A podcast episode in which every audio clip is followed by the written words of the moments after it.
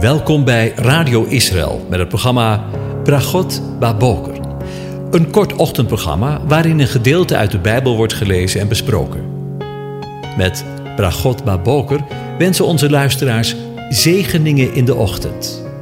Presentator is Kees van de Vlist.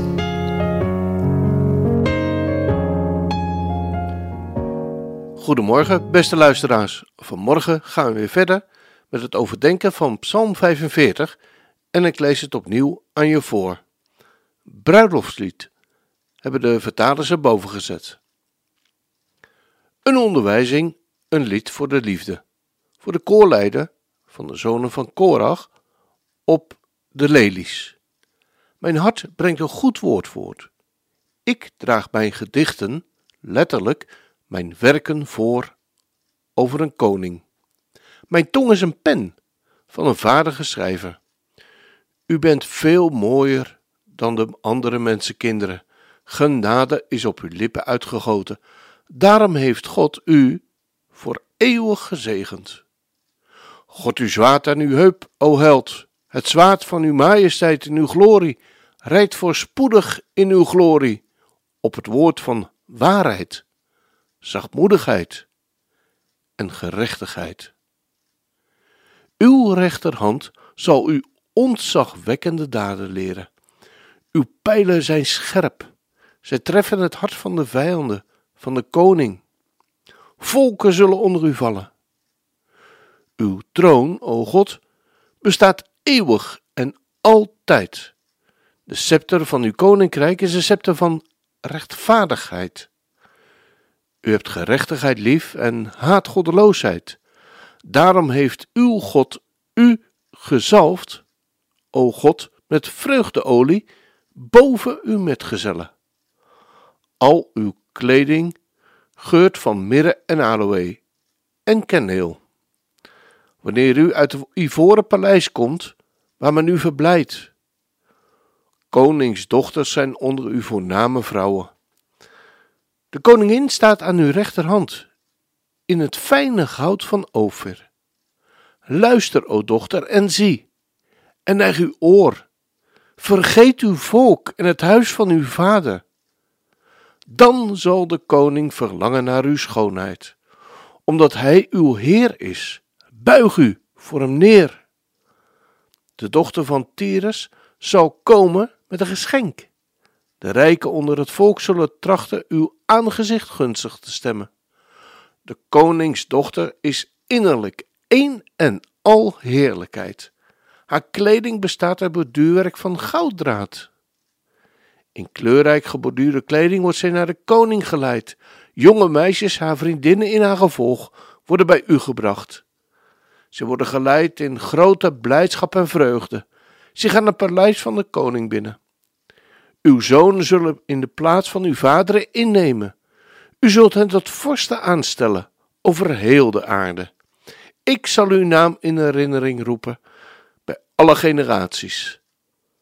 Daarom zullen de volkeren u loven, voor eeuwig en altijd.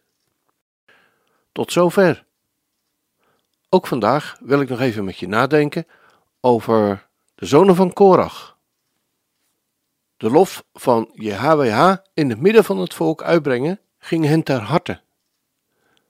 Ze wilden deze lof ook voor de Heere God uitdrukken. Zo lezen we in Psalm 45, vers 2. Want mijn hart brengt een goed woord voort. Ik draag mijn gedichten, letterlijk mijn werken, voor over een koning. Verder lag in hen het welzijn van de stad, die God uitverkoren had om daar onder zijn volk te wonen, na aan het hart. Ze verstonden iets van de betekenis van de stad Jeruzalem in de gedachten van God, zoals we dat lezen in Psalm 48, Psalm 84 en in Psalm 87. Zij wisten dat God hen dat in het hart gegeven had en beleden: Al mijn bronnen zijn in u. Zo lezen we in Psalm 87, vers 7. Deze gezindheid maakt hen tot werktuigen van God om op profetische en ontroerende wijze iets van de gevoelens van de Heer Jezus, Joshua, op zijn weg naar Golgotha uit te drukken, zoals we dat kunnen lezen in Psalm 88. De lofprijzing van God was de eerste opdracht van de nakomelingen van Korach. Nadat de ark van het verbond in Jeruzalem haar plaats gekregen had, verrichtte zij in het bijzonder deze dienst voor de tent van de samenkomst en later te tijden van Salomo in de tempel. Een bekende man onder hen is Heman, zanger, die ook tot de raadgevers van David behoorde. Zo lezen we in 1 Kronieken 6, vers 31 en volgend. Hij was onder hen die het transport van de ark uit het huis van Obed-Edom naar Jeruzalem met gezang en muziekinstrumenten begeleiden. Ze waren onvoorstelbaar blij dat de ark van het verbond als een bijzondere getuigenis van het wonen van God onder zijn volk nu de juiste plaats kreeg. En aan deze blijdschap gaven zij duidelijk uitdrukking. De drijfveer was de geest van JHWH.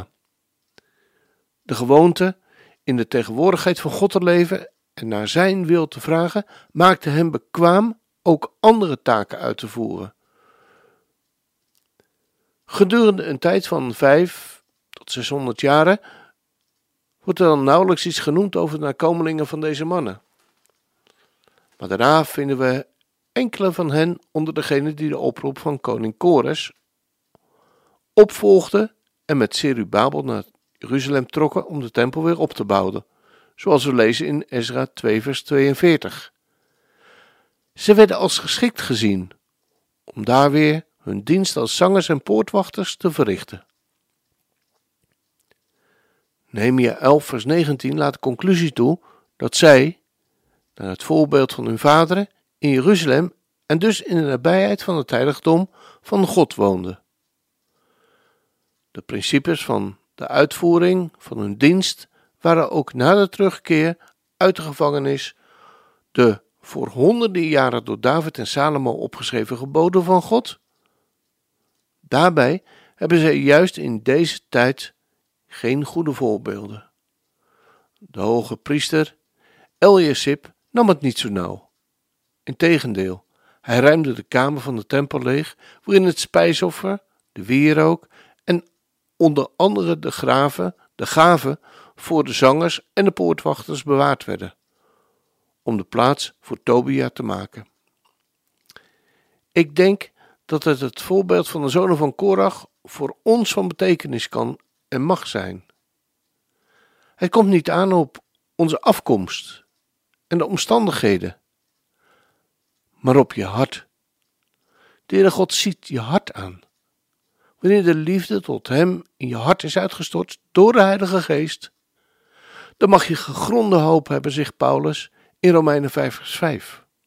Hoop. Hoop voor de toekomst. Ook in deze tijd waarin de angst voor het coronavirus elke dag in ruime mate over ons wordt uitgegoten. En niet de hoop op een werkend vaccin, waar de wereld zijn hoop op heeft gevestigd. Maar deze hoop die de Heilige Geest in onze harten heeft uitgestort, beschaamt niet, zegt de Heere God zelf, door de woorden van Paulus heen. Laat onze hoop gericht zijn op wat Paulus aan zijn zoon Titus in het geloof op het hart drukt in zijn briefje in Titus 2 vers 13, waar hij schrijft, verwachten de hoop, de zalige hoop en verschijning van de heerlijkheid van onze God en onze zaligmaker, Jezus Christus. We verwachten de zalige hoop en verschijning van de heerlijkheid van de grote God en onze zaligmaker, Jezus Christus. Als dat geen zegen is. We gaan luisteren naar een traditionele samenzang van Psalm 45 uit de bovenkerk van Kampen. De woorden van de versen 1 en 7 die gezongen worden luiden: Mijn hart vervuld met heilbespiegelingen zal het schoonste lied van ene koning zingen. Terwijl de geest mijn gladde tongen drijft, is als de pen van een die vaardig schrijft.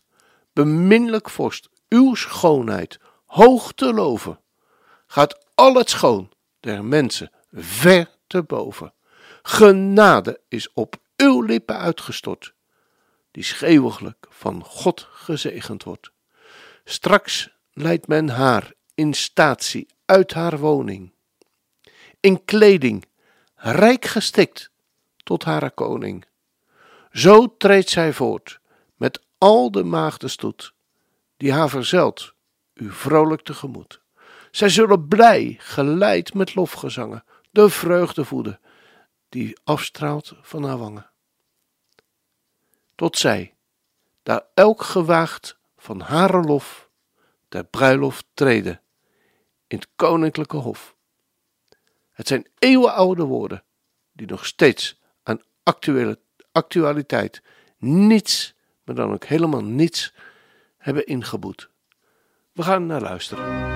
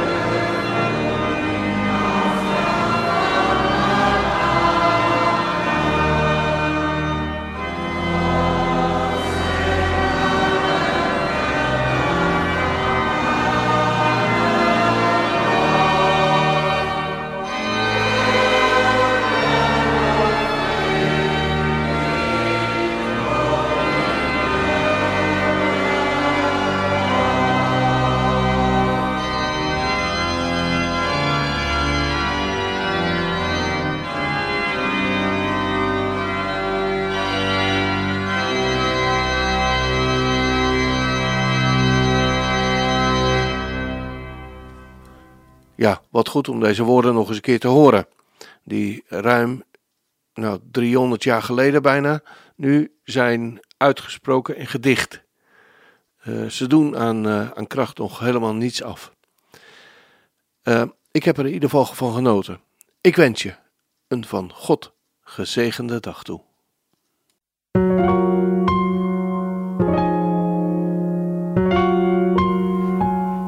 Hebt geluisterd naar het programma Bragot Baboker.